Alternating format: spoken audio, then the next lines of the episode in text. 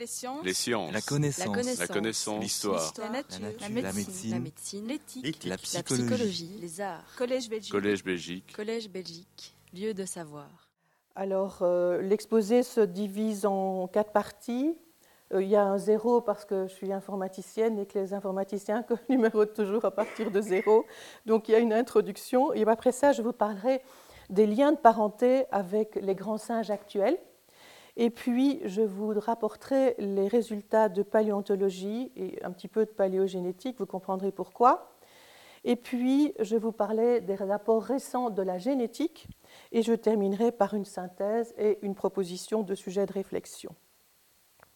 Alors, première chose à remarquer, c'est que depuis 25 ans, on a découvert de très nombreux fossiles, et en particulier de très anciens fossiles. Et puis aussi, on a mis au point de nouvelles techniques, techniques de datation, dont je ne vous parlerai pas, et techniques dont je vais beaucoup vous parler, ce qui permet de décoder l'ADN des groupes disparus. Et actuellement, on peut remonter jusqu'à 400 000 ans quand les conditions de conservation sont bonnes. Alors, il y a également de grands progrès dans la connaissance euh, du comportement des grands singes. Alors, tout ça pour dire que le regard qu'on porte aujourd'hui sur nos origines est très différent de celui de l'époque du Père Bonnet. Donc, tout ça a vraiment énormément évolué et je vais vous montrer ce en quoi ça a évolué. D'abord, on s'interroge sur les liens de parenté avec les grands singes actuels. Vous voyez, il y a les singes d'Afrique et les singes d'Asie. Les chimpanzés et les gorilles euh, sont en Afrique. En Asie, vous avez les orang-outans et les gibbons. Tout ça, c'est parents avec nous. Alors, on a compris maintenant qu'en fait, les chimpanzés sont extrêmement proches de nous. Ça a bouleversé toutes nos classifications, en fait. Et on est aussi très proche des gorilles et des orang-outans. Les gibbons, ça, c'est plus lointain. Mais donc, on doit prendre acte de ce fait-là, de, ce fait-là, de, notre proximité avec, en particulier, le chimpanzé, et euh, relativi, relativiser notre position qui était sur un piédestal jadis. Alors, d'abord, euh, si on regarde au niveau des comportements, alors vous regardez bien parce que ça décoiffe. En fait, tout ce que je vais vous raconter là, euh, nous possédons avec les chimpanzés, donc on a observé dans la nature, euh, on se rend compte qu'on possède ça. Évidemment, l'homme le possède à un stade qualitativement plus avancé, mais je suis persuadée qu'il y a des détails ici que vous ne soupçonnez pas. Donc, bien sûr, vous savez que les chimpanzés peuvent marcher. Vous voyez le petit chimpanzé là qui porte une bouteille et qui remonte un escalier. Mais bien sûr, il ne marche pas tout le temps. Donc, sa bipédie n'est pas exclusive. Mais bon, il est, bipède aussi. Il utilise des outils, il fabrique même des outils en bois. Les chimpanzés peuvent rire et pleurer. Euh, ils sont capables de s'agresser, de se réconcilier, d'adopter des bébés orphelins. Ils ont des interdits sexuels, c'est pour ça que leurs femelles sortent des clans et vont dans les, autres clans. Ils ont des choix alimentaires, donc ils ont des interdits, des tabous à ce niveau-là. Ils ont une conscience de soi, une capacité d'empathie ils ont la notion de bien et mal déjà à l'état embryonnaire. Ils sont capables de mentir sciemment. Euh, ils ont une propension à faire la guerre, donc à la fois empathie et capacité à faire la guerre. Ils font la guerre quand euh, leur territoire est agressé. Ils, partent véritablement en campagne. Et puis, depuis la dernière fois où j'ai fait cet exposé, j'ai en fait euh, rajouté des petits, des petits détails qui sont extraordinairement importants ils ont même une capacité cognitive à trier. Moi, je pensais qu'à à, l'époque, jusqu'à quelques, temps, je pensais que le, fait de faire des catégories était le propre de l'homme. Eh bien non, les chimpanzés le font aussi. Et ce qu'ils font aussi, encore plus fort, ils ont une communication symbolique par geste. C'est-à-dire que selon les clans, tel geste pourrait dire telle chose, et dans le clan d'à côté, ça voudra dire autre chose. Donc, ce qui nous reste à nous en propre, en fait, c'est le langage, le langage articulé que nous possédons. Je fais un petit, un petit scoop là, mais sinon tout le reste, apparemment, eh bien vraiment, on le partage. Alors si on regarde au niveau génétique, eh bien, il y a d'infimes différences dans le matériel génétique. Si on regarde la différence entre les chimpanzés et nous, il y a 1,3% de différence. tandis que les chimpanzés et les gorilles diffèrent de 2,4%. Vous vous rendez compte Les chimpanzés sont plus proches de nous que des gorilles. Je vous laisse méditer. Et euh, dans les chimpanzés, vous savez, il y a deux catégories. Il y a le chimpanzé commun et puis il y a le bonobo. Et cela, évidemment, diffère de très peu, 0,4%. Alors, il y a une autre différence, c'est que le nombre de chromosomes n'est pas le même chez nous et chez les chimpanzés. Chez l'homme, le chromosome numéro 2 résulte de la fusion d'une paire de chromosomes. Donc, euh, chez le chimpanzé, il y a une paire de chromosomes en plus, 24 paires de chromosomes. Alors, à partir des différences au niveau du matériel génétique, on va pouvoir faire des arbres, des arbres phylogénétiques, et à partir de ces arbres phylogénétiques, nous allons essayer de classer les espèces. Alors, on y va. D'abord, qu'est-ce que c'est qu'une horloge moléculaire? C'est l'hypothèse selon laquelle les mutations génétiques s'accumulent dans un génome à une vitesse globalement proportionnelle au temps géologique. En gros, c'est vrai. Dans le détail, évidemment, c'est imparfait, cette approximation. Donc, sachant cela, on va essayer de construire un arbre, euh, une sorte d'arbre généalogique des ancêtres communs. Ça s'appelle en fait un, arbre phylogénétique. Hein. Un phylum, c'est euh, une lignée, donc on, étudie la genèse des lignées en fait. Et le but, c'est de permettre d'étudier le processus d'évolution et de constituer un système de référence. en fait, on va faire une classification des espèces sur base de l'évolution et pas ça, c'est typiquement ce que Willy Hennig a fait en 1950 et qu'on a euh, étudié avec Yves Coppens. Mais en fait, c'est très différent de ce qu'avait fait Linné, qui est une classification fixiste basée simplement sur des ressemblances à l'époque où on ne connaissait pas l'évolution, puisque Darwin est arrivé au 19e siècle, comme vous le savez. Alors, allons-y voyez, un chimpanzé est distinct d'un bonobo environ de 0,4% au niveau du patrimoine génétique. Donc, ils ont un ancêtre commun très récent. Si on ajoute l'homme, eh bien, entre un homme et un chimpanzé moyen, disons, peu importe les, sous-espèces, les espèces plutôt euh, là-bas, eh bien, il y a 1,3% de différence. Si on prend le gorille et le chimpanzé, 2,4%, donc vous en déduisez que l'ancêtre commun du chimpanzé et du bonobo est plus récent que l'ancêtre commun à ces chimpanzés et à l'homme, qui est lui-même plus, euh, récent que l'ancêtre commun euh, à ce groupe-là, plus le gorille. Vous voyez comment ça va? Et donc, en fait, sur cette base-là, on, peut évaluer approximativement, approximativement que l'ancêtre commun au chimpanzé et au bonobo a vécu il y a plus de 2 millions d'années, celui commun aux hommes, aux chimpanzés, aux bonobos a vécu plus il y a plus de 6 millions d'années, et ainsi de suite. Voyez, celui commun aux, chimpanzés, aux bonobos, à l'homme et au gorille, plus de 8 millions d'années, et ainsi de suite. Alors, cet arbre phylogénétique que je vous ai montré, il a été basé sur des données moléculaires. Mais depuis lors, on a dit au Collège de France que, en fait, on avait fait l'exercice avec la morphologie de l'insertion musculaire sur les os et on tombe exactement sur le même arbre, ce qui veut dire qu'il y a vraiment de solides chances pour qu'il soit assez juste. Alors, à partir de ça, maintenant, nous allons faire une classification.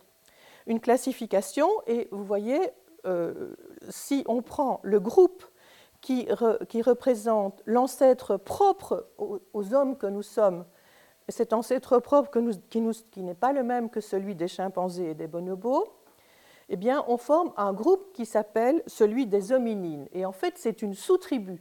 C'est une nouvelle, euh, un nouveau groupe, si vous voulez, qu'on a dû ajouter, parce qu'on va en avoir bien besoin. Maintenant, je vais vous dire pourquoi. On va créer la tribu des hominiens, qui regroupe à la fois les chimpanzés et les hominines.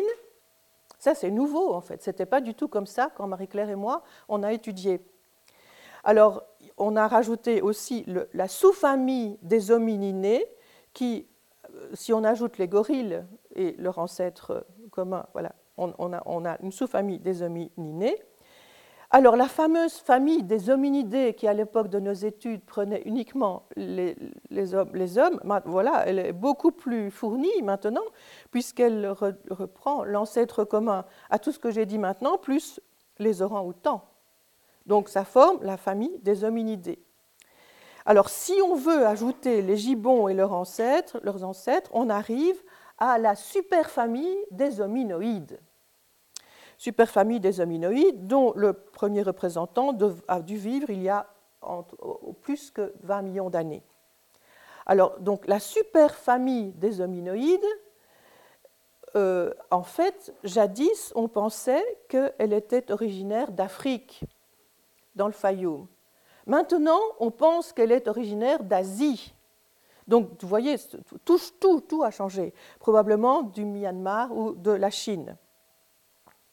Alors, si vous le permettez, je vous donne encore quelques petits éléments pour comprendre les classifications. Euh, la subdivision d'une sous-tribu, la sous-tribu des hominines, se fait en genre, le genre Homo, nous faisons partie du genre Homo, euh, et le genre, Homo, c'est un, groupe monophylétique, c'est-à-dire qui comprend l'ancêtre commun et tous ses descendants, donc qui appartient à une seule zone adaptative. Et vous allez voir tout à l'heure, je vais faire appel à ça, c'est pour ça que j'ai introduit la notion. au niveau de l'espèce, donc un groupe plus bas, nous sommes Homo sapiens, les hommes sages, comme vous le savez, et la notion d'espèce est fondamentale en biologie, puisque une de ces définitions, c'est de dire que le groupe, euh, au sein de l'espèce, nous avons des individus qui peuvent se, euh, se, croiser et avoir une descendance fertile. Ça, c'est la définition de Meyer, là dont vous avez la petite photo. Une petite remarque cependant, c'est que la spéciation, ça veut dire le fait de devenir une espèce, est progressif. Ça, maintenant, c'est aussi une notion un petit peu nouvelle par rapport à ce que nous avions étudié.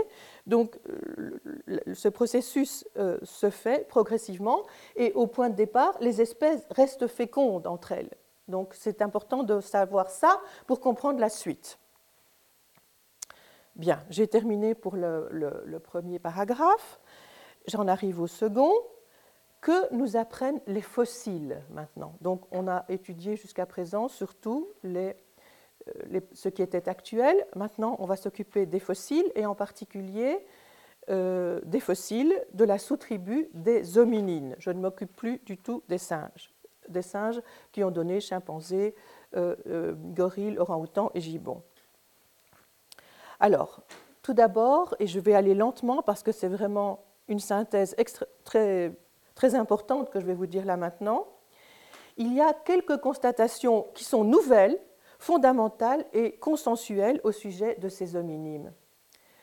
La première chose, c'est qu'il y a beaucoup d'espèces d'hominines qui ont existé depuis 7 millions d'années, vous allez voir, c'est le plus ancien qu'on connaisse.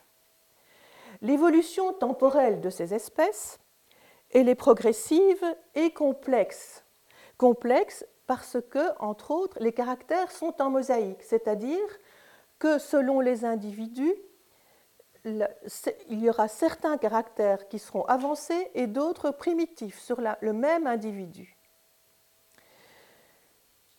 Elle est aussi complexe parce qu'il y a euh, plusieurs espèces contemporaines au cours des siècles, au cours des siècles géologiques, donc très souvent, il va y avoir plusieurs espèces en même temps, dominines, et donc il y a un buissonnement d'espèces avec un ancêtre commun à ces espèces. Et donc, ce n'est pas du tout l'évolution linéaire telle qu'on nous l'a présentée jadis, avec une seule lignée impliquant des chaînons manquants, comme on l'a pensé jadis. Donc, vous voyez, le petit schéma que j'ai fait en dessous est complètement faux, beaucoup trop simple. Alors actuellement, il n'y a plus qu'une seule espèce d'Homo sapiens. Il n'y a plus qu'une seule espèce, c'est Homo sapiens. C'est nous tous sur Terre, nous sommes tous Homo sapiens. Et nous sommes les seuls descendants, des rescapés en fait, de, beaucoup d'espèces disparues. Voilà. Alors, il y a différentes classifications possibles. Et tout d'abord, je voudrais vous avertir d'une chose que je n'avais pas tout de suite compris moi-même, comprise moi-même, c'est que, en fait, déjà Darwin l'avait fait remarquer, pour ceux qui classent, il y a deux tendances, et en particulier pour les paléoanthropologues. Il y a ceux qui sont les diviseurs et ceux qui sont les réunisseurs. Les diviseurs, en fait, ils multiplient le nombre des espèces et ils n'ont pas peur de présenter un schéma très compliqué et sans essayer de mettre en évidence une cohérence. Alors, c'est la tendance actuelle la plus fréquente.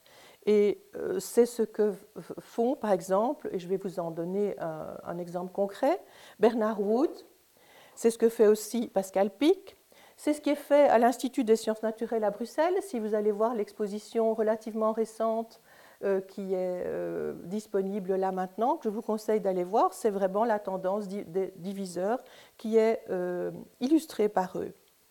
Mais il y a aussi moyen de réunir en, accentuant les similarités, en réduisant le nombre des espèces, en essayant de rendre cohérent, de donner un modèle cohérent, et en, explicitant des filiations, forcément il y a dû avoir des filiations, ça c'est certain. Et c'est ce que Hublin fait dans son livre de 2011, mais par contre, dans toutes ses présentations au Collège de France, eh bien, il a tendance, et vous allez voir, je vais vous le donner aussi, à se baser sur le schéma de Bernard Wood. Et je vais vous commenter très longuement ce schéma. Euh, c'est ce que fait aussi Brunet, donc le découvreur de Toumaï, donc la tendance réunisseur. Alors voilà, je vous présente une dia qui a été projetée euh, par Wood en 2014 lorsqu'il était invité au Collège de France. Et cette dia, elle est vraiment celle qui ressort le plus fréquemment au Collège de France, c'est tout le temps celle-ci qui sort. Alors, euh, vous voyez, je, vais euh, vous donner les explications que Bernard Wood donne oralement. Il faut savoir que chaque colonne colorée représente une espèce et euh, fait une hypothèse au sujet de cette espèce. D'abord qu'elle existe, et ensuite la période allant de son origine à son extinction. Alors dans ce schéma, il n'y a aucune hypothèse au sujet des filiations. Par contre, il fait quand même une hypothèse. Il utilise des couleurs. Autrement dit, il fait quand même des regroupements. Alors ensemble, on va regarder ces couleurs, parce que c'est vraiment euh, les hypothèses minimales qui peuvent être faites. D'abord, regardez où nous sommes, Homo sapiens, à l'extrême gauche, tout en haut, vous voyez qu'on correspond à un, rectangle qui est relativement peu haut et que si vous faites le calcul, la base de ce rectangle, il est environ à 200 000 ans. Donc l'Homo sapiens existe à peu près depuis 200 000 ans. Vous voyez comment ça fonctionne? Bon, vous voyez qu'on est tout seul en fait. C'est un rouge très particulier, un rouge un peu orange. Alors moi j'ai je vous aide à décrypter le graphique en, ajoutant des cercles qui ne se trouvent pas sur les dessins originaux. Donc vous voyez le groupe suivant, il est rouge un peu plus euh, bordeaux. Et ça, euh, Bernard Wood les appelle les hommes prémodernes. Là-dedans, il, y a toute une série de noms bien savants. Il y a Homo antecessor, Homo heidelbergensis, Homo ergaster, Homo erectus et le fameux homme de Flores aussi. Et euh, c'est tout. Alors, je vous fais tout de suite remarquer que ici, Bernard Wood a son hypothèse à lui que je vais respecter, c'est de dire que les deux suivants qui sont mis en orange, eh bien ça, eh bien en fait, ils sont mal classés. En fait, on n'aurait pas dû les appeler homo, dit-il, parce que là vraiment, ils ne sont pas dans la même niche adaptative que les autres. Et donc, je ne vais pas beaucoup vous parler de ces deux-là. C'est Homo habilis et Homo rudolfensis. Moi, je vais vous parler de choses qui sont sûres. Je n'ai pas beaucoup de temps et je ne vais pas, je ne vais pas m'encombrer de parler de, fossiles comme ça qui sont, je vais dire, douteux, dont la classification n'est pas, euh, pas, pas, reconnue par tout le monde. Et donc, vous voyez, il les appelle les, les hominines de transition. Alors, on descend encore un petit peu plus dans le temps, on tombe sur le bleu, qu'il appelle les hommes archaïques, les hominines archaïques, pardon, hominines bien sûr, hein, hominines archaïques. Et là, vous avez en vrac tout ce qui est australopithèque. Austra AU, c'est Australopithecus, donc Pithecus, c'est singe, et Australos, c'est singe du sud. L'origine de, ce mot-là, c'est ça, avec le fameux Australopithecus afarensis, dont je vais vous parler longuement. Et puis, euh, si, si, on regarde un petit peu au-dessus, à droite, là, il y a un groupe des vers. Alors là, c'est ceux qu'il appelle les, hominines archaïques avec des grandes dents. mégadontes, en fait, qui s'appellent aussi paranthropes, et dont je ne vous parlerai pas beaucoup non plus, parce que c'est une voie de garage, ça sûrement. Ils sont trop évolués par rapport à ce que, nous sommes. Ils, sont certainement, ils ont pris une autre, une autre direction que nous. Et puis ce qui est en jaune, ça c'est des fossiles qui ont été découverts récemment, euh, et ils sont des hominines précoces possibles. Mais on les met quand même, on, se les garde, on les met dans, actuellement dans l'état actuel de nos connaissances, on considère qu'ils font partie de la sous-tribu des hominines. Voilà. Alors, remarque, tout ça, c'est les commentaires, les cercles, vous devinez, c'est moi qui ajoute pour euh, faire mon exposé à partir de, ce schéma. Tout ce qui est encerclé de mauve est en Afrique. Alors, vous aurez compris. L'origine de tout cela, c'est l'Afrique. Nous sortons d'Afrique, tous. Ce sont uniquement africains. Alors, il y a encore une petite remarque. Une petite remarque, voyez les deux flèches qui indiquent deux, deux espèces.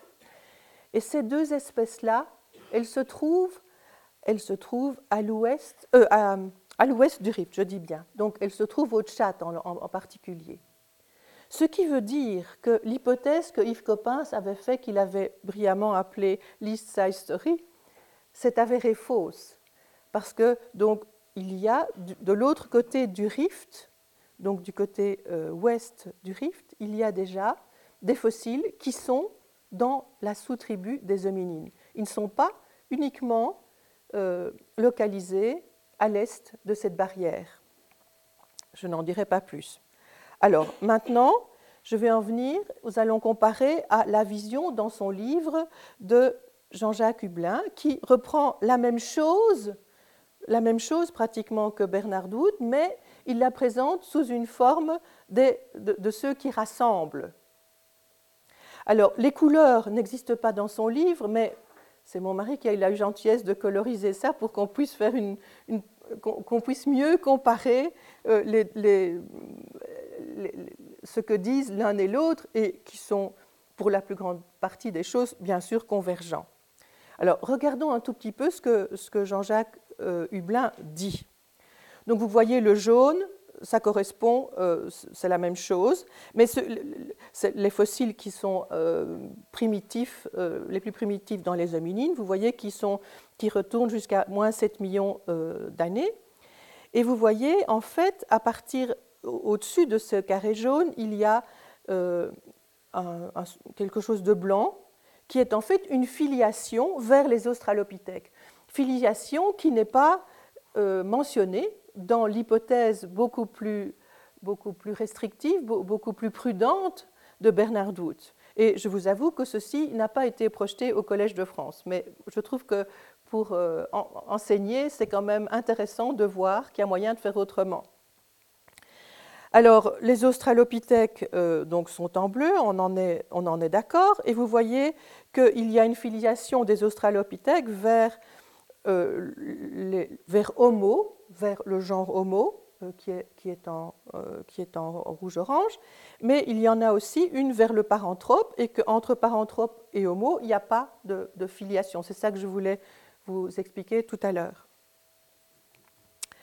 Alors, je voudrais encore insister sur le fait qu'on découvre périodiquement des fossiles, et puis depuis 2014, euh, entre 2014 et septembre 2015, vous voyez, euh, eh bien, on en a par exemple trouvé trois qui sont rajoutés sur le schéma ici, dont le fameux Naledi, euh, qui a été découvert le 10 septembre 2015 et dont je ne, vous parlerai plus, mais c'est pour, votre information. Alors, je, tout ceci, s'était basé sur des données euh, de morphologie osseuse, de paléontologie humaine.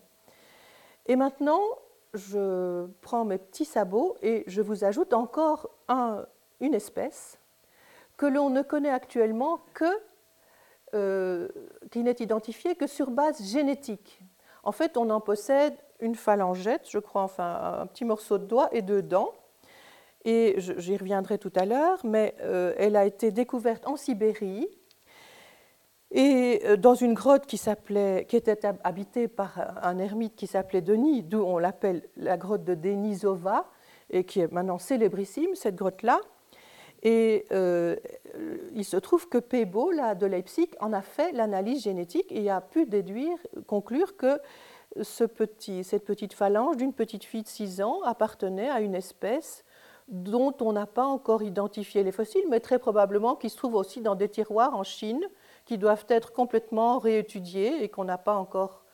Euh, voilà, qu'on n'a pas encore. Euh, voilà. Cette espèce-là, elle a vécu entre 400 000 ans et 40 000 ans euh, avant aujourd'hui en Asie. Et donc, vous voyez, pour avoir le schéma complet, j'ai rajouté arbitrairement, j'ai complété cette petite espèce-là de, l'homme de Denisova euh, qui, qui, s'ajoute aux, données euh, de paléontologie, de la morphologie osseuse. Alors, une remarque qui a aussi changé, je pense, depuis la dernière fois que j'ai fait cet exposé, c'est que Maintenant, on s'est rendu compte que l'homme de Flores s'était éteint depuis plus longtemps qu'on ne le pensait.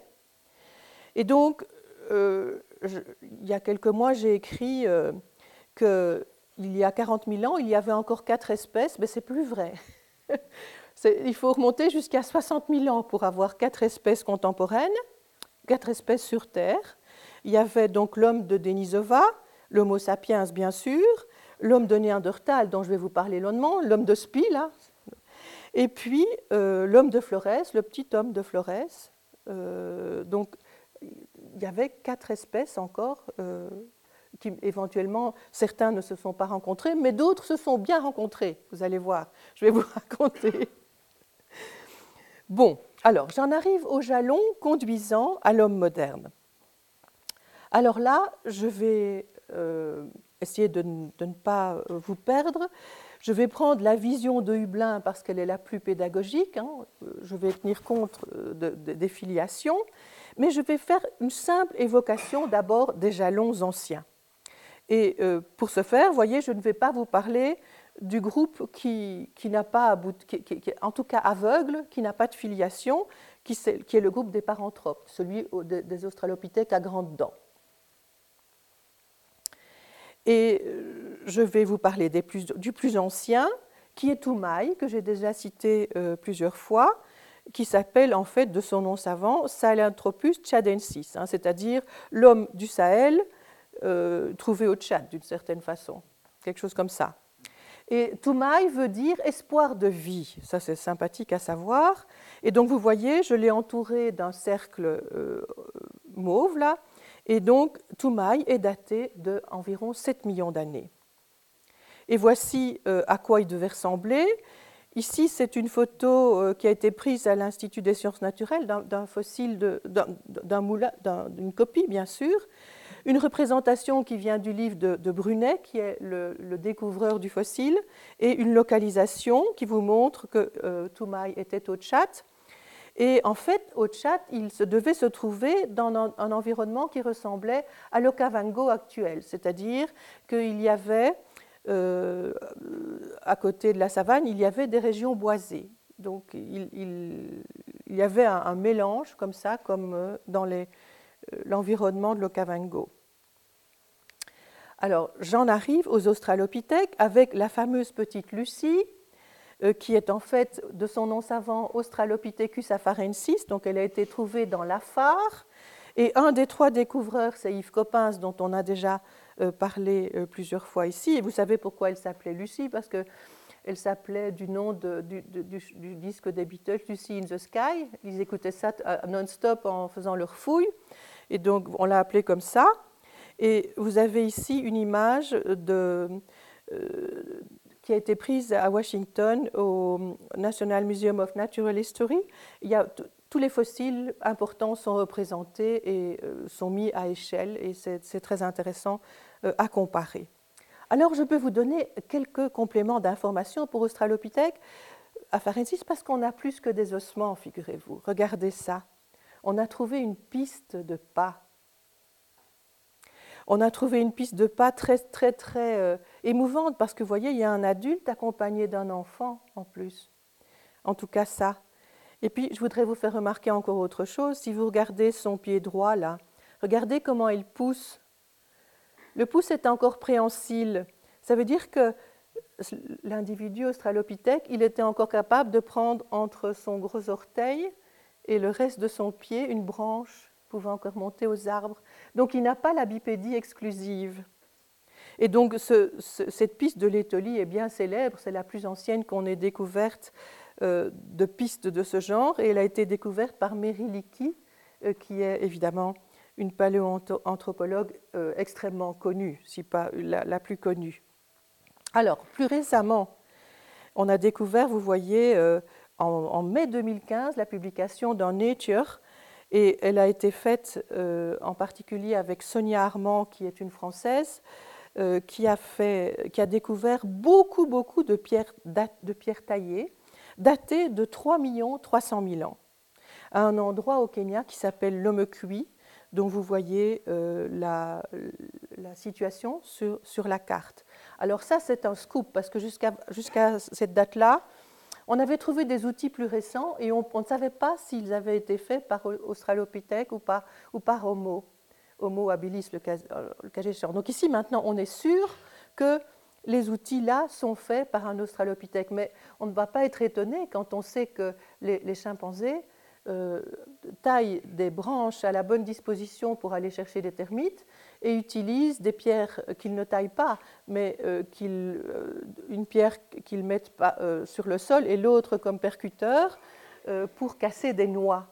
Donc, ça n'a rien d'étonnant du tout qu'on trouve que les Australopithèques étaient capables de tailler des pierres. Alors, maintenant, j'en arrive à, à, me focaliser sur l'homme incontesté. Je vous ai dit que je ne parlais pas euh, de l'Homo habilis qui a dû apparaître vers 2 300 000, quelque chose comme ça, enfin d'après les, rectangles de Bernard Wood, c'est ce que j'ai calculé, 2 300 000. Marie-Claire peut me corriger si je dis des bêtises. Mais je vais vous parler euh, de quelqu'un qui est proche de nous, c'est Homo ergaster, qu'on va regrouper avec euh, Jean-Jacques Hublin, avec Erectus. Alors, ergaster, bah, vous savez, ça vient de ergon, le travail, c'est l'artisan en fait. L'artisan, pourquoi? Parce que vous allez voir, euh, il va fabriquer le premier biface en fait. Mais j'anticipe. il apparaît en Afrique vers 2 millions d'années. Il est contemporain de Homo habilis jusqu'à ce que Homo habilis disparaisse environ à 1,5 million d'années. Ceci dû à des changements climatiques. Les changements climatiques et les changements géologie interviennent pour beaucoup dans l'apparition et la disparition d'espèces. Donc il est contemporain non seulement de Homo habilis, mais regardez, suivez les lignes horizontales. Dans la, moyenne partie euh, ici, il est contemporain encore de ces deux espèces-là, deux autres espèces de euh, la sous-tribu des hominines. Et puis, si vous regardez, c'est très intéressant de voir que là, oups, il est seul, seul au monde, comme nous. Donc, à un moment donné, Homo erectus a été le seul à, dominer la Terre, si je puis dire. Ça, c'est intéressant de le noter. Alors, quelles sont ses caractéristiques? Bien sûr, il a un gros cerveau, soyez rassurés, ça, ça c'est. On espère bien que ce qui nous, caractérise, c'est la qualité de notre cerveau. Et ce gros cerveau a une implication auquel peut-être vous ne pensez pas, mais ça veut dire que la, durée de la gestation a dû diminuer drastiquement. Parce que pour que le, le, bébé puisse encore naître avec un bassin relativement étroit, il a fallu qu'il y ait une modification et qu'en fait, la taille, le, cerveau continue à grandir après, la naissance du bébé à une vitesse aussi grande que s'il était encore fœtus. Et ça, c'est une modification, c'est une modification très importante à comprendre. Donc, il y a des modifications au niveau de la croissance qui sont, qui sont apparues avec ce fossile-là. Je vous l'ai dit, c'est l'inventeur du biface. Et le biface, ça n'a l'air de rien, mais regardez, ça veut dire que la, pierre est taillée sur les deux côtés. Et donc, est-ce que vous vous rendez compte du temps qu'il a fallu 3 millions 3 avec une pierre taillée sur une seule face pour passer à une pierre bien taillée, hein, joliment taillée de façon symétrique sur deux faces? Eh bien, c'est arrivé à 1,7 million d'années. Faites le calcul. C'est quand même, avec l'informatique, les progrès s'accélèrent. Hein. Alors, qu'est-ce qu'il a encore comme caractéristique? Ben, Il a des longues jambes, comme vous et moi. Lui, c'est un bipède exclusif, bien sûr. Il n'a plus du tout son, gros doigt de pied qui est opposable au reste de ses doigts de pied. C'est devenu, c'est un chasseur de gros gibier, un chasseur de gros gibier. Et euh, il devient très carnivore, ce qui, comme le fait remarquer Marie-Claire, elle a fait remarquer ça à Louvain dans un, un exposé récent à la fin de l'année dernière, ce qui est très bon pour le développement cérébral, de manger de la viande. Et qu'est-ce qui va se passer? Eh bien, cet homme-là, il va sortir d'Afrique, peut-être sans s'en rendre compte. Il poursuit son gibier, tout simplement. Mais donc, c'est le premier qui va sortir d'Afrique en, poursuivant ses carnivores. Alors, vous voyez le dessin là que j'ai rajouté qui vient d'un bouquin de, de, Pascal Pic.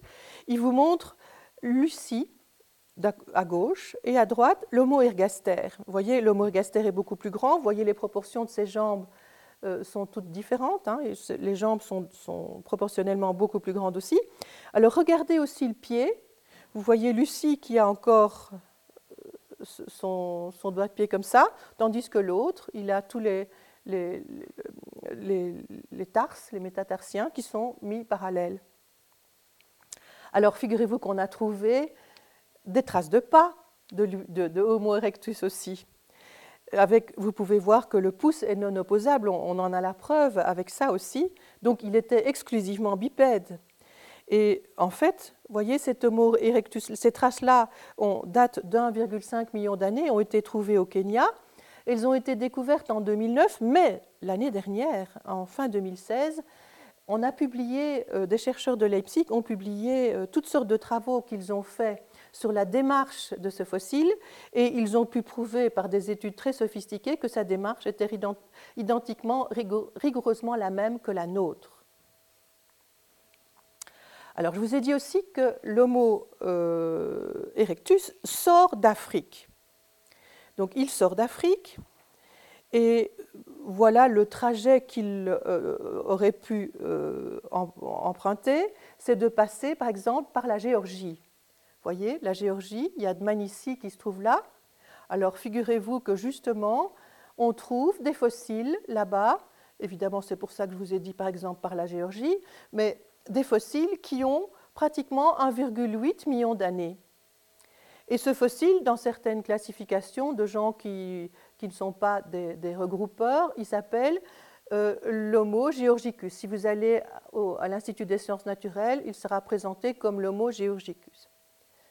Alors, ce, Homo erectus, eh bien, il arrive dans le sud de l'Europe, vers environ 1,2 million d'années. On trouve des fossiles en Espagne, dans la Tapuerca, et alors, dans certaines classifications, on l'appellera Homo antecessor. Mais bon, on peut considérer que c'est Homo erectus qui sort d'Afrique. Et puis, on le trouve en Chine, regardez, encore de façon beaucoup plus ancienne, à Longupo, 1,9 million d'années. On le trouve à Java, à Sanjiran, avec environ 1,8 million d'années. Alors, petite remarque, c'est que, euh, comme le fait remarquer, je pense, Jean-Jacques Hublin, c'est que, vous voyez, on, pense que l'Homo erectus a 2 millions d'années, et on trouve, donc, est né, euh, a émergé en Afrique, et on trouve un fossile très ancien en Chine, là, 1,9. Donc s'il est sorti euh, assez rapidement d'Afrique, euh, supposons qu'il soit sorti en 2 millions d'années, mais même beaucoup avant, parce qu'on peut calculer qu'en en 100, non, en 100 000 ans, si on fait 3 km par génération, eh bien, on franchit la distance qui va du centre de l'Afrique en Chine. Donc ce n'est pas du tout à ces échelles de temps ils n'ont pas dû courir, quoi, je veux dire. ils, allaient, ils allaient leur rythme et, bon, poursuivant le gibier, ils peuvent sans problème arriver euh, en, en 100 000 ans à faire le trajet entre, entre l'Afrique et la Chine. Alors, je vous montre un crâne qui me touche beaucoup et qui touche tous les gens qui font de la recherche à Namur sur la vulnérabilité, qui est un crâne qui a été trouvé à Dmanisi. Alors, je ne peux pas vous interroger, si vous étiez mes étudiants, je vous demanderais pourquoi est-ce que ce crâne est intéressant ben, euh, Parce qu'il est presque édenté. En fait, je pense qu'il lui reste une dent, mais on ne la voit pas sur, ce, sur ce, cette photo. Mais ça veut dire que ce, ce, fossile appartient à une personne qui a reçu l'assistance de ses congénères. Sinon, elle n'aurait pas pu survivre. Vous voyez? Alors c'est très touchant parce que c'est une des premières manifestations euh, de l'empathie humaine, de l'aide apportée. Euh, les singes le font aussi, ils adoptent les bébés orphelins, mais bon, ici, on a une preuve au niveau de la sous-tribu des hominines qu'il y a dû y avoir de l'assistance entre congénères. Alors, je vous montre maintenant la photo d'une caverne euh, qui euh, a des, traces manifestes de la maîtrise du feu datées de 1 million d'années. Et vous voyez, euh, le feu est évidemment très important pour, nous, pour nous, hominines, parce que, bien sûr, il nous permet de nous chauffer, de cuire nos aliments, de les rendre plus tendres, mais surtout, enfin, je pense, c'est au coin du feu, il y a une occasion de se socialiser. Et ça, donc peut-être que c'est un, des paramètres euh, auxquels on ne pense pas en premier lieu, mais qui est vraiment euh, quelque chose de fondamental dans cette maîtrise que nous avons acquise, qui était si importante dans les mythes anciens, hein, le mythe de Prométhée, etc. Je ne vais pas raconter ça, mais le, fait d'avoir la maîtrise du feu est quelque chose de fondamental pour nous. Et va nous permettre peut-être de monter euh, dans des endroits plus froids aussi. Aussi, on trouve, daté de 800 000 ans, des pas euh, en Angleterre, figurez-vous. Des pas, donc certainement que ces gens-là devaient, on imagine, se chauffer de temps en temps pour ne pas avoir froid en Angleterre. Et donc, euh, donc des, traces de pas humains qui ont été découvertes euh, en, en, 2013. Donc, ils sont datés de 800 000 ans. Et figurez-vous qu'ils s'étaient sur, en fait, euh, sur le sol, euh, sur la plage en fait. Et donc les, chercheurs ont dû très très rapidement prendre ces, toutes ces informations parce que ça a été recouvert par les eaux. Donc on a euh, à la sauvette, ils ont pris toutes les informations qu'on pouvait. Et après ça, manifestement, on est certain que ce sont de nombreux pas humains sur un rivage, donc qui date de, de, de 800 000 ans. Alors, un scoop quelque chose que j'ai appris euh, il y a 15 jours.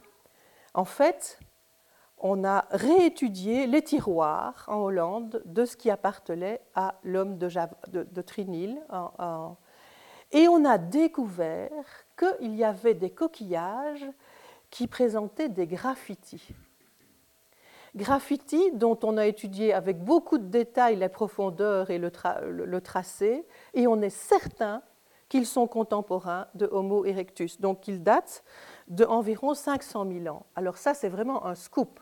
Donc, parce qu'ici, on a une preuve de la fonction symbolique euh, en pleine activité du cerveau de, ce, du fossile qui, a dû faire ça.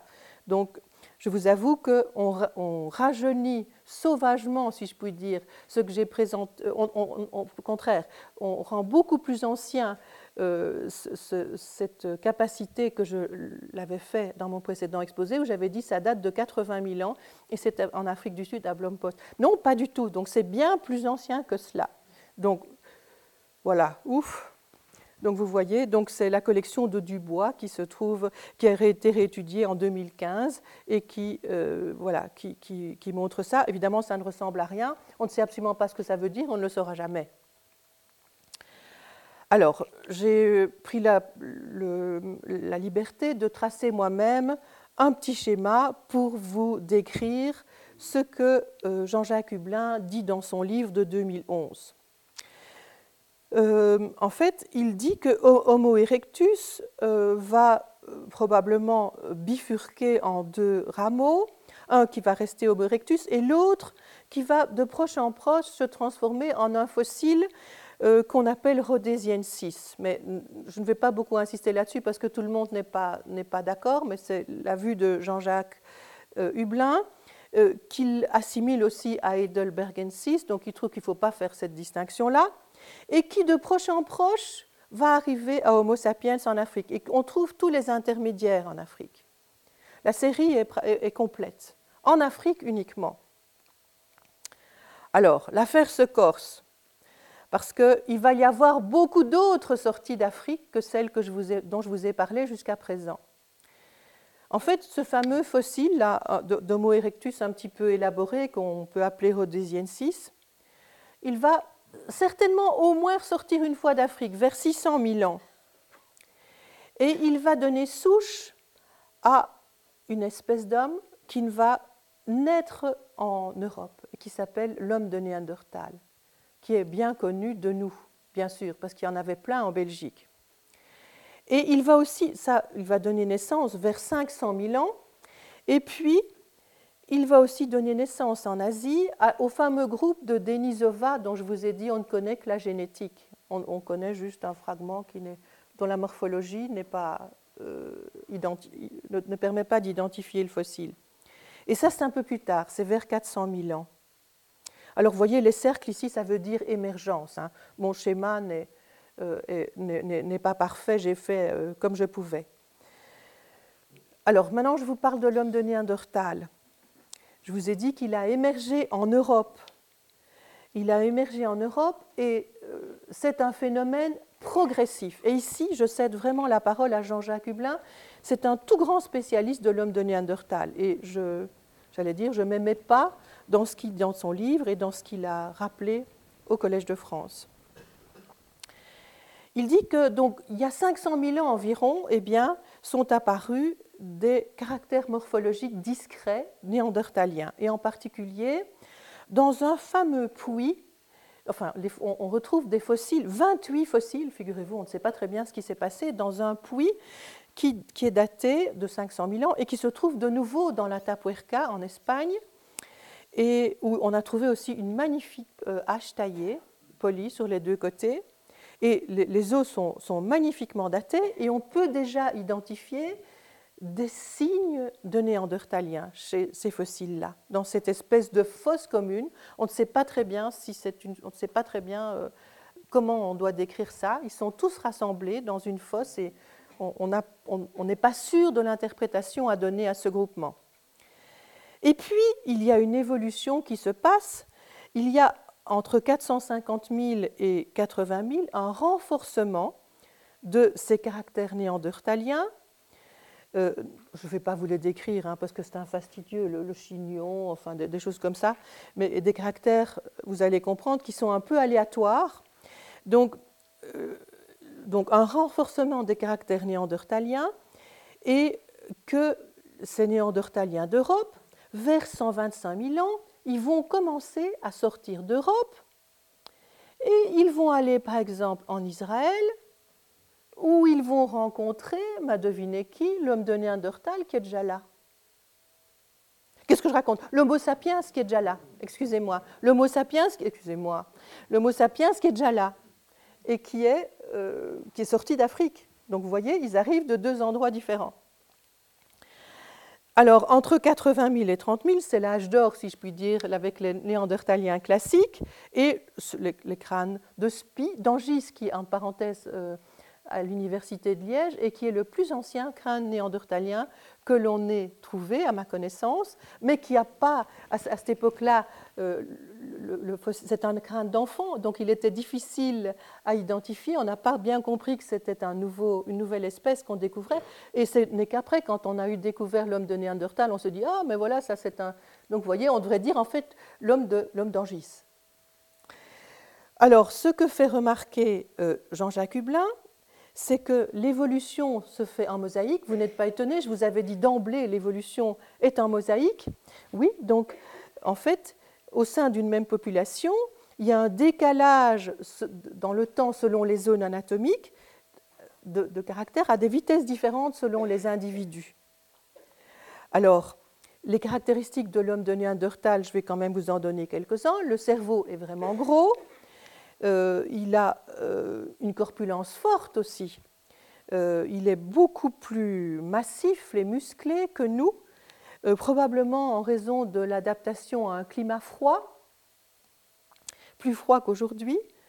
Mais restons quand même optimistes parce que son coefficient d'encéphalisation, c'est-à-dire que le rapport entre le cerveau et sa corpulence, est plus faible que celui d'Homo sapiens. Alors, il a une très curieuse morphologie de l'oreille interne, ça, ça a été découvert par Jean-Jacques Hublin, et cette morphologie est, arrivée de façon aléatoire, je vais vous expliquer dans le transparent suivant, mais elle est complètement caractéristique de l'homo sapiens, de l'homo euh. Donc, sur base d'une radiographie, enfin d'un examen de cette partie-là du squelette, et on a beaucoup d'ossements néandertaliens, Jean-Jacques Hublin est capable de dire tout de suite si c'est un homme de Néandertal ou pas, rien qu'à l'examen de l'oreille interne, indépendamment de tout le reste du squelette. Donc si vous n'avez supposé que vous n'ayez que ce morceau-là, il sait vous dire si c'est un homme de Néandertal. C'est juste un main clair. Alors vous voyez, j'en arrive à cela. C'est que, en fait, l'homme de Néandertal, il a été isolé géographiquement et périodiquement par les glaciations et il avait une très faible densité de population. Autrement dit, il n'y avait pas de brassage génétique suffisant, les groupes étaient très restreints, il y avait beaucoup de consanguinité, et il y a eu ce qu'on appelle une dérive génétique, c'est-à-dire qu'il y a des caractères qui ont été fixés alors qu'ils n'avaient aucune valeur adaptative. À ma connaissance, cette caractéristique de l'oreille interne n'a aucune valeur adaptative, mais elle a été sélectionnée comme ça de façon aléatoire. Je peux expliquer ça comme ça? Alors, si vous regardez les nouvelles, euh, vous saurez que euh, on a découvert en mai 2016, en tout cas ça a été publié dans Nature en mai 2016, que l'homme de Néandertal était responsable de cercles faits de stalagmites brisés. Vous avez entendu cette histoire-là, ça fait un, un, grand tapage. Ça a été découvert dans la grotte de Bruniquel en France et on peut très bien dater euh, ces, cercles, et on sait qu'ils ont 175 000 ans. Donc euh, voilà, c'est quand même impressionnant. Alors, je, vous dis encore deux, trois petites choses comme ça de mémoire parce que je vois que j'ai le temps. Sur l'homme de Néandertal, on a trouvé aussi qu'il avait fait quelques bijoux, mais à la période tardive. Et aussi, on a trouvé une grotte euh, à Gibraltar, avec des graffitis aussi qui ne ressemblent à rien, j'allais dire, géométriques comme ça, euh, pas du tout figuratifs, et donc on ne saura jamais interpréter ce qu'il a voulu écrire. Mais euh, on, est sûr que c'est une époque où on, est sûr que c'est l'homme de Néandertal et pas Homo sapiens qui a fait ça. Si vous voulez, je peux vous montrer tout à l'heure une photo. Alors, j'en arrive à l'homme de Denisova donc, euh, qui est euh, né en, Asie, dont le découvreur est Pebo, hein, le généticien, là, euh, dont vous avez encore la photo ici, et vous avez la localisation, vous voyez, là, c'est vraiment terriblement loin. Hein. voilà, dans l'Altaï, dans une grotte très bien conservée. Alors ici, c'est émouvant. Regardez la taille du petit os qui a servi c'est une, petite fille de 6 ans, pense-t-on. On sait que c'est une petite fille, donc puisque l'analyse génétique permet de, le dire, évidemment. Et donc, c'est ce petit morceau de phalangine, si je vois bien, euh, qui a servi à faire le diagnostic. Et regardez, euh, en fait, même la, coloration qui a été faite, là, pour vous montrer, c'est un fragment. Euh, on voit bien que c'est d'un enfant, là, parce que les symphyses ne sont pas encore bien assuré. Euh, voilà, et c'est l'équipe de Pebo, ce fameux Pebo qui est devenu un incontournable de, la génétique euh, des hominines, euh, qui a publié ça et qui a projeté ça le 27 octobre 2015 au Collège de France, puisqu'il était invité lui-même, il a fait les commentaires que j'ai écoutés avec beaucoup, beaucoup d'attention. Alors, j'en arrive maintenant à l'Homo sapiens. Alors là, je me base sur ce que Jean-Jacques Hublin a dit dans ses, derniers exposés, c'est-à-dire d'octobre 2016. Euh, il répète que Homo sapiens a émergé uniquement en Afrique. Ça maintenant, les généticiens sont absolument viennent confirmer cela et il n'y a apparemment plus aucun doute possible. Il ajoute que cette évolution est tout à fait graduelle. Euh, on a fait des, études statistiques très très fines sur des fossiles euh, des derniers 300 000 ans. Et donc on a pu montrer que l'évolution n'avait rien de, de brusque, n'avait pas de saut. Les caractères sont une fois de plus en mosaïque, et ça, ça complique vraiment la tâche de ceux qui font les classifications, parce qu'on a d'abord été évolué pour la face, et puis après pour le reste du crâne. Et alors il a ajouté en martelant ces mots, Jean-Jacques Hublin, mais c'est aussi un grand spécialiste de cette période-là, je répète ces mots, il est apparu partout en Afrique, dit-il. Parce que, je reprends textuellement ce qu'il a dit, on peut mettre en évidence qu'il y avait un réseau de populations au sein desquelles des innovations aussi bien culturelles que des mutations qui ont pu se répandre. Donc on, voit qu'il y a eu des échanges de coquillages et de choses comme ça dans, ces populations-là. Et donc vraiment, c'était partout. On ne peut pas euh, privilégier un endroit. Et euh, cette évolution a bien sûr, comme chaque fois, été impactée par de nombreux changements climatiques. Alors, le, plus ancien spécimen actuellement décrit d'Homo sapiens, et euh, ce sont des données euh, morphologiques hein, de paléontologie humaine, mais qui sont euh, cautionnées par la génétique, c'est le fameux crâne qui s'appelle Homo 1, dont vous avez ici une photo avec une reconstitution qui fait un petit peu peur, hein, mais vous voyez, les fragments osseux sont relativement peu nombreux, le reste, c'est une reconstitution. Et ce fragment-là a été daté de 195 000 ans.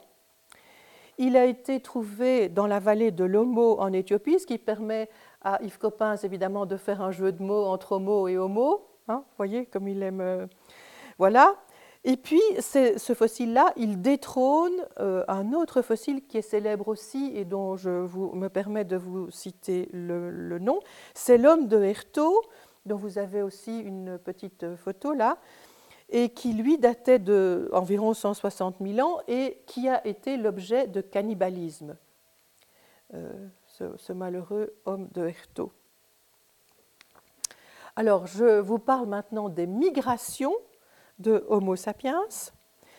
Euh, donc Homo sapiens, il a migré, au, il était marqué là 100 000 ans sur le, schéma dont je me sers, mais en fait maintenant on sait que c'est plus que ça.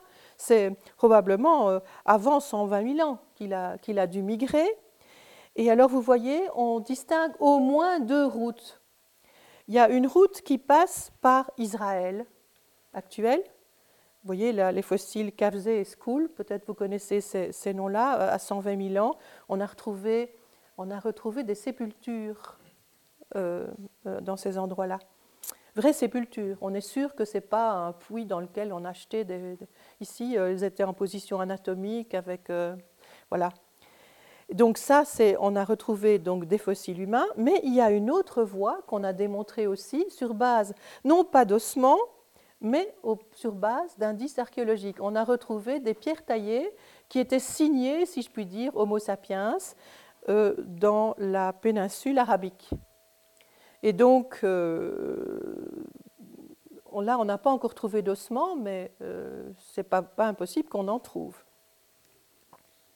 Donc, vous avez ici aussi la localisation de l'homme de Herto sur ce, sur sur dessin-là. Et puis vous voyez, euh, au-dessus, je, ne parle pas de, ce qui est en haut, là à gauche, parce que c'est des fossiles plus récents, mais si vous voulez bien regarder euh, vers l'est, vous voyez que j'ai marqué le nord du Laos avec 55 euh, 000 ans. Et là, de nouveau, je fais écho à ce qui a été dit au Collège de France en 2016, fin 2016. parce que Jean-Jacques Hublin a vraiment dit que ces fossiles-là, très anciens, avaient été étudiés vraiment scientifiquement et qu'il pensait bien que la datation ne changerait plus. En revanche, il émettait des doutes sur les fossiles anciens trouvés en Chine, en disant que là, il y avait encore de temps en temps des, changements de, datation et que, bon, il valait mieux euh, être un petit peu euh, précautionneux euh, quant à la datation de l'homme moderne, de l'homme sapiens en, Chine. Donc, par contre, le nord du Laos, admettons qu'il soit arrivé en tout cas au nord du Laos. Et euh, cette migration a dû se faire lorsque le Sahara était verdoyant pour l'homme qui viendrait du dessous du, sud. Mais nous savons maintenant, enfin, d'après Jean-Jacques Hublin, qu'il y avait des hommes euh, vraiment, euh, dit-il, en Afrique partout. Alors, aussi un scoop qui est nouveau, c'est que si on veut prendre attention à ce qu'écrivent les linguistes et les, textes de linguistique les plus récents, qui sont extraordinairement intéressants, euh, eh bien, on peut dire euh, qu'il y a un consensus actuellement pour dire que euh, la communication linguistique, le langage qui est le vôtre, le mien, ceux de tous les hommes sur Terre, sachez que ceux d'Afrique sont extrêmement, les, populations anciennes d'Afrique ont des langages extrêmement sophistiqués, les langues à clics, bien plus compliqués que les nôtres. Donc, bref, notre langage est extrêmement sophistiqué et il est apparu récemment. Ça, c'est vraiment, moi j'en suis bouleversée parce que je ne me doutais pas de ça. Donc, au plus tôt, il y a 150 000 ans. Donc, qu'est-ce que ça veut dire? Ça veut dire que les premiers Homo sapiens ne parlaient pas comme vous et moi. Voyez l'évolution en mosaïque? Donc, ce caractère-là, n'était pas encore euh, apparu, semble-t-il. Alors, permettez-moi de broder un peu là-dessus pour, deux raisons. Parce que là, on a l'indice de quelque chose qui nous distingue complètement des chimpanzés, ici. Et ça touche l'informatique en plus. eh bien, c'est que le langage que nous employons, eh bien, il se caractérise par sa grande créativité créativité qui est basée sur sa capacité de récursivité. Alors, les informaticiens, ils savent bien ce que ça veut dire, ça. Ça veut dire qu'en combinant un ensemble fini de symboles, on peut, on peut générer euh, une chaîne de caractères pratiquement infinie. Et donc ça, vraiment là, il y a quelque chose qui nous distingue des chimpanzés. Les chimpanzés sont absolument incapables de faire ça. Et euh, aussi, il y a l'enchassement, le fait que des phrases contiennent des, phrases, des conjonctions de coordination, pardon, des, phrases subordonnées, etc. Ça, c'est aussi le propre de l'homme. Donc, on peut broder et se raconter des mythes autant qu'on veut. On peut inventer, on peut parler, voilà, on peut inventer, parler de choses qui n'existent pas, on peut, ce qui est vraiment fabuleux. Et voyez, je, tiens cette science-là de Louis de Saussure, qui est un parent de celui qui a fondé la linguistique, en fait, et que j'ai eu la chance de rencontrer en janvier 2017, et qui m'a envoyé toute information la plus euh, récente. Il travaille à Neuchâtel, euh, en Suisse, et donc il m'a mis le pied à l'étrier pour que je raconte des choses euh, pertinentes au sujet de la linguistique. Alors, qu'est-ce qui se passe aux environs de 80 000 ans, de moins 80 000 ans en Afrique Eh bien, il y a une évolution culturelle majeure. Culturelle majeure euh, au niveau des, technologies, entre autres choses. L'homme se met à utiliser des matières dures animales, il se met à percer les coquillages. Et ces petits coquillages-là, qui n'ont l'air de rien, qui s'appellent Nassarius, eh bien, on en retrouve dispersés en Afrique, comme ça ils étaient échangés. Donc les cultures avaient des échanges entre elles, et ils sont extrêmement intéressants. Ils formaient probablement des petits colliers qui étaient enfilés. Donc l'homme fait aussi des gravures sur roc, mais ça, ça ne nous étonne pas, puisqu'on a déjà bien vu que sur coquillage, Homo erectus avait fait euh, une gravure. Alors, il y a certainement que ces hommes-là parlaient. Ça, c'est sûr, hein, sûr et certain. Ces hommes, euh, il y a 80 000 ans, ceux qui ont fait tout ça, c'est impossible d'avoir ce degré d'évolution culturelle sans être capable d'échanger, disent les spécialistes. Et alors, la caractéristique de cette culture nouvelle, c'était la capacité d'adaptation. Désormais, l'homme va pouvoir coloniser toute la Terre. Il peut s'adapter, ce que ne peuvent pas faire les autres groupes. Euh, les autres groupes, euh, les, autres espèces, Homo sapiens, va être capable de s'adapter à tous les climats. Il va, j'imagine, se vêtir. Euh, voilà, donc c'est ça qui est tout à fait caractéristique. Alors, il est sorti, l'Homo sapiens est sorti certainement plusieurs fois d'Afrique. Je vous ai raconté ses premières sorties, maintenant je vous raconte la dernière, dont on est sûr, c'est vers 50 000 ans. Je me base toujours sur Jean-Jacques Hublin. Euh, sortie d'Afrique favorisée par euh, un Sahara vert, donc une période humide au niveau climatique. Et voilà, l'homme moderne va arriver en Europe du Nord en particulier. Et ça, je ne vous ai pas encore raconté ça. Hein. Parce que l'autre, vous vous rappelez ce que je vous avais montré, je vous avais dit, il est allé euh, probablement au Laos. Ici, maintenant, euh, il y a 50 000 ans, euh, cet homme-là, il va se diriger vers le nord. Il, il peut s'adapter.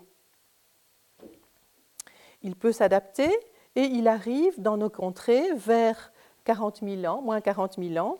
Et ce n'est pas encore Cro-Magnon. Ça, Jean-Jacques Hublin, a bien insisté là-dessus. On sait maintenant que l'homme de Cro-Magnon est arrivé chez nous, en France et chez nous, il y a environ 30 000 ans. Petite remarque, moins 40 000 ans, c'est le début approximatif des peintures pariétales. Euh, Lascaux, c'est plus récent, mais il y en a qui ont pratiquement 40 euh, 000 ans. Alors, un petit clin d'œil pour vous dire que la morphologie de cet homme sapiens vers 30 000 ans eh bien, elle était encore très africaine. Très, probablement qu'il avait, on sait ça, il avait de très longues jambes, très longues jambes par rapport au reste de sa taille. Il avait encore les proportions africaines, proportions qui, étaient, euh, été dictées par la nécessité de, refroidir son corps en, Afrique. Et on, pense aussi qu'il était noir, donc que l'homme de Cro-Magnon devait être noir. Et vous allez comprendre tantôt comment il est devenu blanc. Je vais vous en parler. Alors là, je vous projette euh, un dessin de chez nous. Regardez du trou de Chaleux, euh, dans la province de Namur. Et ce trou de Chaleux, vous voyez, il a une jolie gravure euh, d'un bison avec ces, deux cornes là qui sont bien représentées. Et vous voyez qu'il y a d'autres dessins dessus. C'est le cas souvent dans les dessins pariétaux il y a des, superpositions euh, d'animaux, ça c'est vraiment quelque chose de, fréquent. Alors, j'en aborde la troisième partie euh, de mon exposé, qui est relativement courte, mais elle sera informative, vous allez voir, parce que, en fait, 30 ans de génétique ont apporté plus que 100 ans, dit Jean-Jacques Hublin, de recherche paléoanthropologique. On peut dire vraiment que là, il y a eu une révolution de nos connaissances. Et la principale révolution, c'est de montrer le métissage. Métissage qui n'avait pas pu évidemment être décelé avant. On pensait que l'homme de Néandertal était mort sans, complètement sans descendants. On a appris ça euh, jadis. Et eh bien maintenant, on se rend compte que ce n'est pas vrai. En fait, comme la spéciation est progressive, eh bien, il y a quand même eu des croisements entre l'homme de Néandertal et l'Homo sapiens. Et euh, en tout cas, il y a 50 000 ans, dans le couloir du Levant, hein, là, où se trouve Israël actuel. Et euh, ce qui se passe, c'est que euh, cet Homo sapiens qui sort d'Afrique se mélange avec des hommes de Néandertal qui sont là, va arriver en Europe et il va remplacer cet homme de Néandertal, mais voyez, euh, euh, nous dit leaky replacement, un, remplacement percé, avec métissage. Donc l'homme sapiens qui arrive en, Europe, il a dans son patrimoine des, morceaux de, gènes néandertaliens. Et c'est très amusant parce que ça va avoir des impacts que je vais vous décrire tout à l'heure. Alors ceci, c'est aussi un schéma qui est postérieur à euh, l'exposé que j'ai fait la dernière fois sur le même sujet, mais qui date euh, du 25 février 2016 et qui a été fait euh, par l'équipe de Pebo et un certain Kulwin qui travaillait avec lui, mais il y a un nombre, je sais pas, il y, a, quelque chose comme 15 auteurs à cette publication fait date.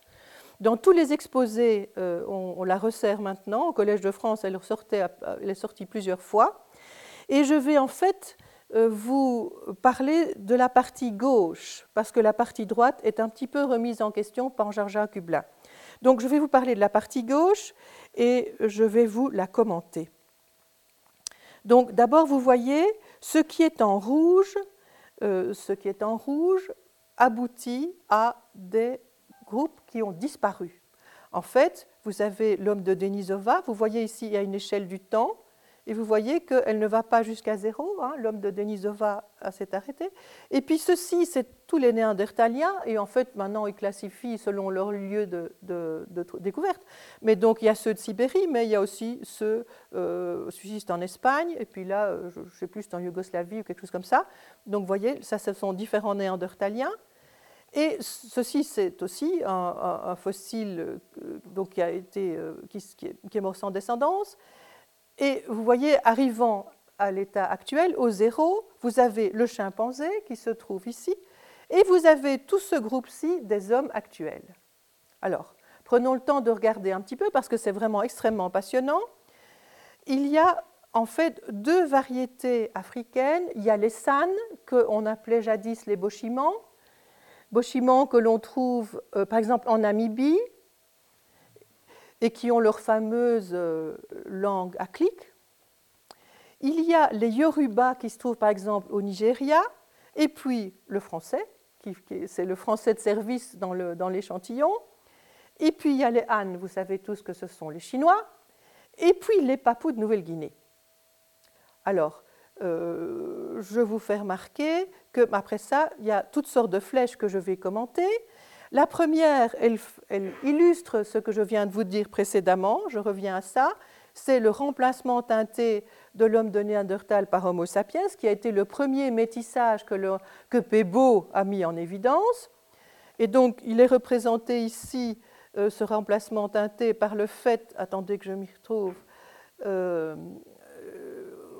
que, voilà ici, euh, l'homme qui est ici est teinté de l'homme de Néandertal qui était là. Vous voyez, il a dû se croiser et dans le, patrimoine héréditaire du français, du, chinois et du papou, vous avez évidemment alors des gènes néandertaliens qui se trouvent à raison de 0,3 euh, à 2,6% mais ce sont tous des, gènes, des, morceaux de gènes différents. Si on les met bout à bout, ça fait 20% du génome de néandertalien. Ce n'est pas du tout négligeable. Alors, on a trouvé aussi que l'homme de Denisova eh s'était croisé avec ce qui donnera les, les et les Papous, donc un homme, un Homo sapiens qui va donner, et, ce qui va leur donner une résistance à l'altitude. enfin, j'anticipe un petit peu. On a trouvé aussi dans la grotte de Denisova qu'il y avait eu un croisement et qu'il était teinté de l'Homo sapiens.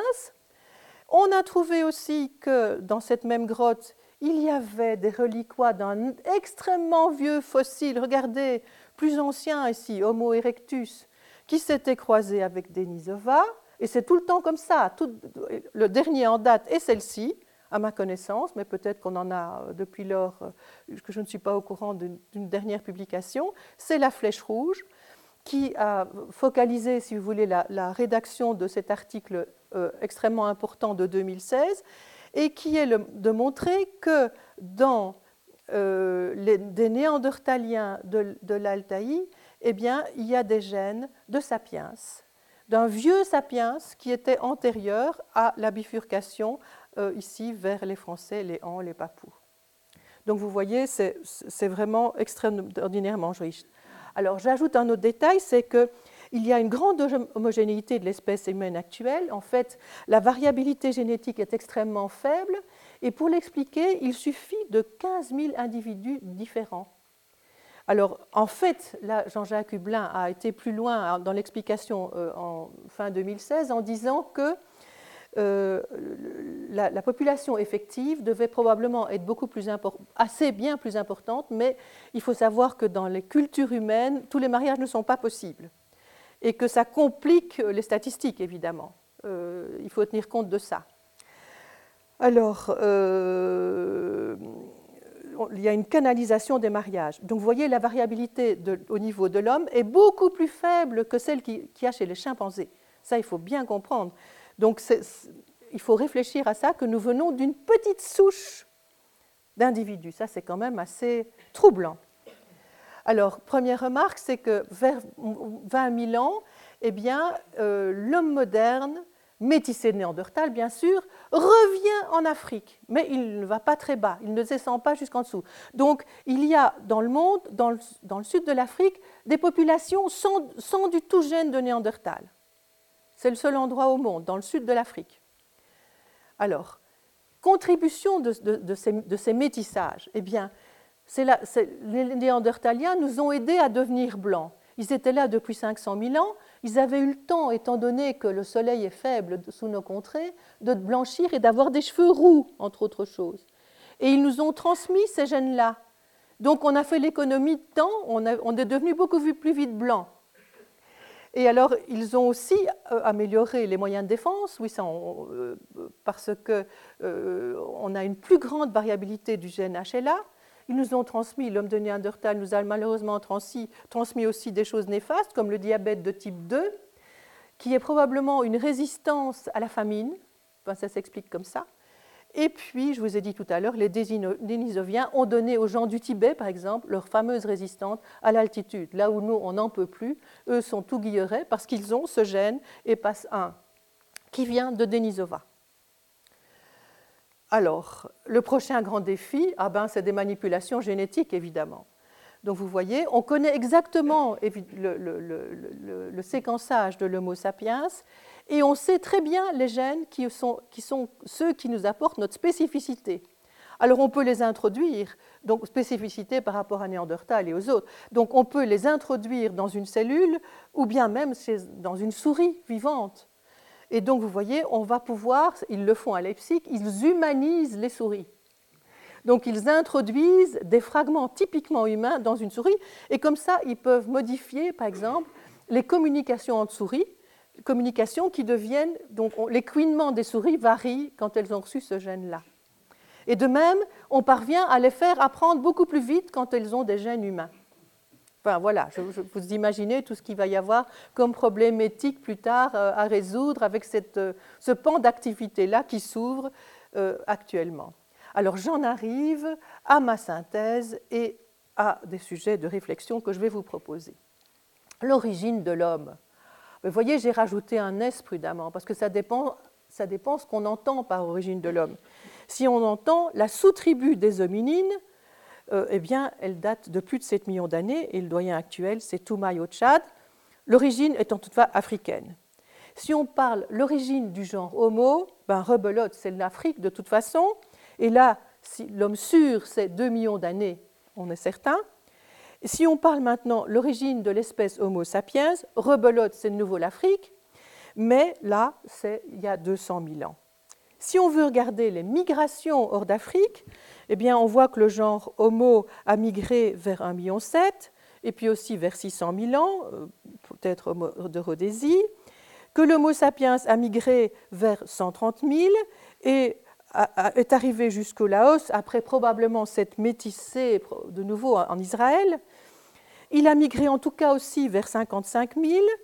En allant vers l'Asie, on en est sûr, on retrouve des hommes de 50 000 ans, donc bien plus vieux qu'en Europe. On en trouve en Australie, figurez-vous. Donc les, aborigènes d'Australie euh, sont bien plus anciens que que Cro-Magnon. Ils arrivent en Amérique en moins 12 000, ils arrivent en Europe en 45 000. ça, c'est la horde, ce que Leakey a appelé la horde sapiens de remplacement. Alors, sujet de réflexion, euh, pour vous en preniez, preniez avec vous pour réfléchir. Donc, l'Afrique est assurément notre berceau.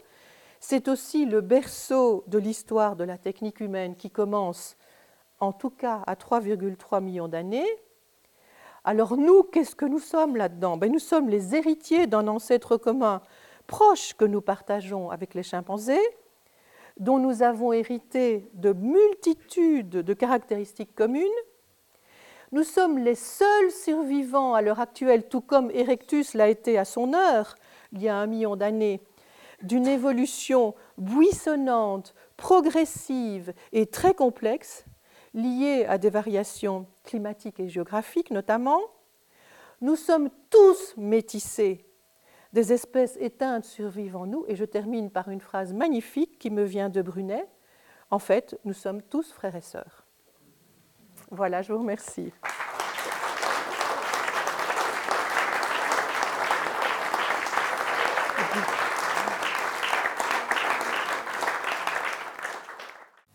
Les sciences. La connaissance. La connaissance. L'histoire. La, nature. La médecine. L'éthique. La, psychologie. Les arts. Collège Belgique. Collège Belgique. Lieu de savoir.